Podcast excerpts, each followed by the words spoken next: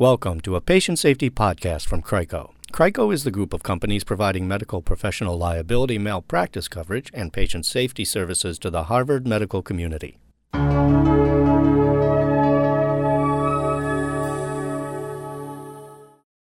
In primary care, the big worry is what you don't know, what you don't see, especially a life-altering diagnosis. The idea of missing something or finding out that follow-up on a lab order or specialty consult fell through the cracks can haunt providers.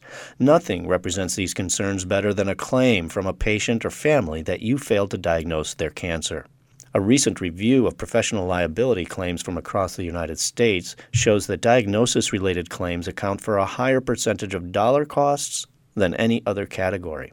Data from the CRICO Comparative Benchmarking System showed that more than 85% of medical malpractice cases involving diagnostic failure occur in the outpatient setting, and nearly half of those involve a delay or a failure to diagnose cancer. There definitely is a problem in this area. I think primary care physicians are under significantly more stress than they were back in 2010. Dr. Jane Sillman is an internist who co-directs a rare combined course bringing together two of the major Harvard teaching hospitals in Boston, the Brigham and Women's Hospital and Beth Israel Deaconess Medical Center. The one-day course, entitled Best Medical Practice, Maximizing Skills, Minimizing Risk, is now in its eighth year and will be presented again on October 13th. Dr. Sillman says that primary care providers are looking for guidance on better real-time use of clinical guidelines.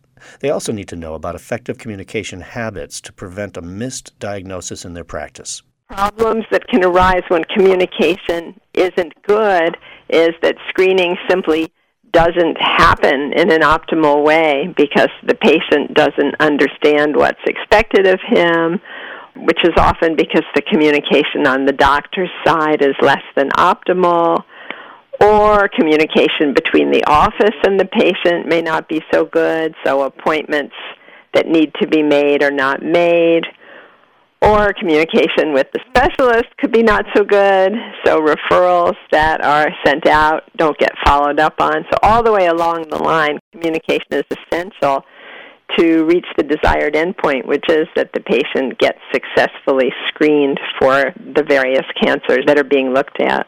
A priority is to review the practice systems to ensure that they reliably close the loop between the ordering of tests or specialty referrals and the return of that information back to the patient and doctor who ordered it.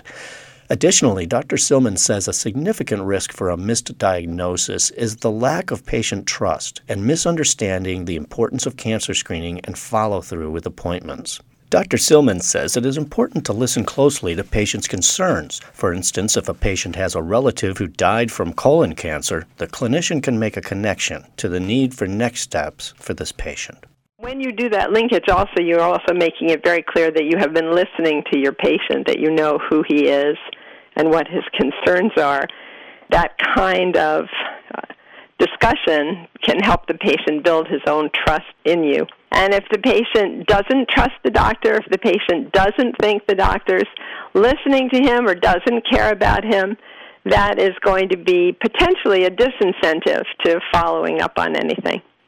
Dr. Mark Garnick is a co-director of the Best Medical Practice course and an oncologist. Dr. Garnick says that physicians don't have to practice defensive medicine, just smarter medicine. This includes knowing how the current major clinical guidelines were developed and how to explain choices to patients in order to arrive at a decision. Number one is that the guidelines are constantly changing. So, for example, prior to 2012, a clinician was sort of almost expected to explain and encourage PSA testing for their male patients over the age of 50 or 55. In 2012, the directive came from the United States Preventative Services Task Force that we give PSA screening a D recommendation, which meant that we don't even want you to recommend it because the test results in more harms than benefits. And then in 2018, they reversed their D decision based upon a C recommendation now, saying that there may be some benefits, but they're probably small, but you should at least have a shared conversation with your patient. So the primary care physician is trying to keep up with these things as part of a routine checkup, needs to be refreshed. Dr. Garnick strongly recommends that primary care clinicians also learn how to better document these cancer screening decisions, not necessarily documenting more, but documenting more effectively.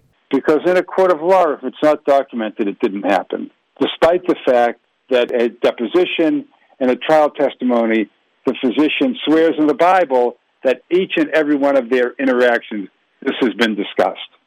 We also, in shared decision, the physician may or may not come up with a potential recommendation, but leaves it in the patient's hands, and for that to be documented, that the pros and cons of, of lung cancer screening, knowing that there are a large number of false positives that can lead to harm, has been discussed with the patient, and this particular patient who would qualify for a lung cancer screening CT scan has opted not to have the test. That documentation goes a long way if something untoward happens later on in that patient's medical course.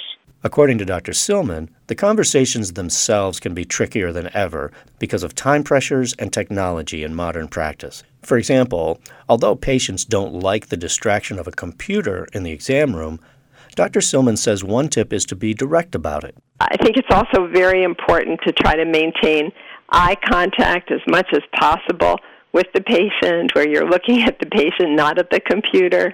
And when you get to a place where you do have to type, like when you're putting in the orders, to be very upfront with the patient, say, now I'm going to be typing on the computer, and I'm going to be putting in the orders that we need to carry out the plans we've both discussed, so that even when the doctor's doing that, the patient recognizes the obvious, that this is for the patient's benefit.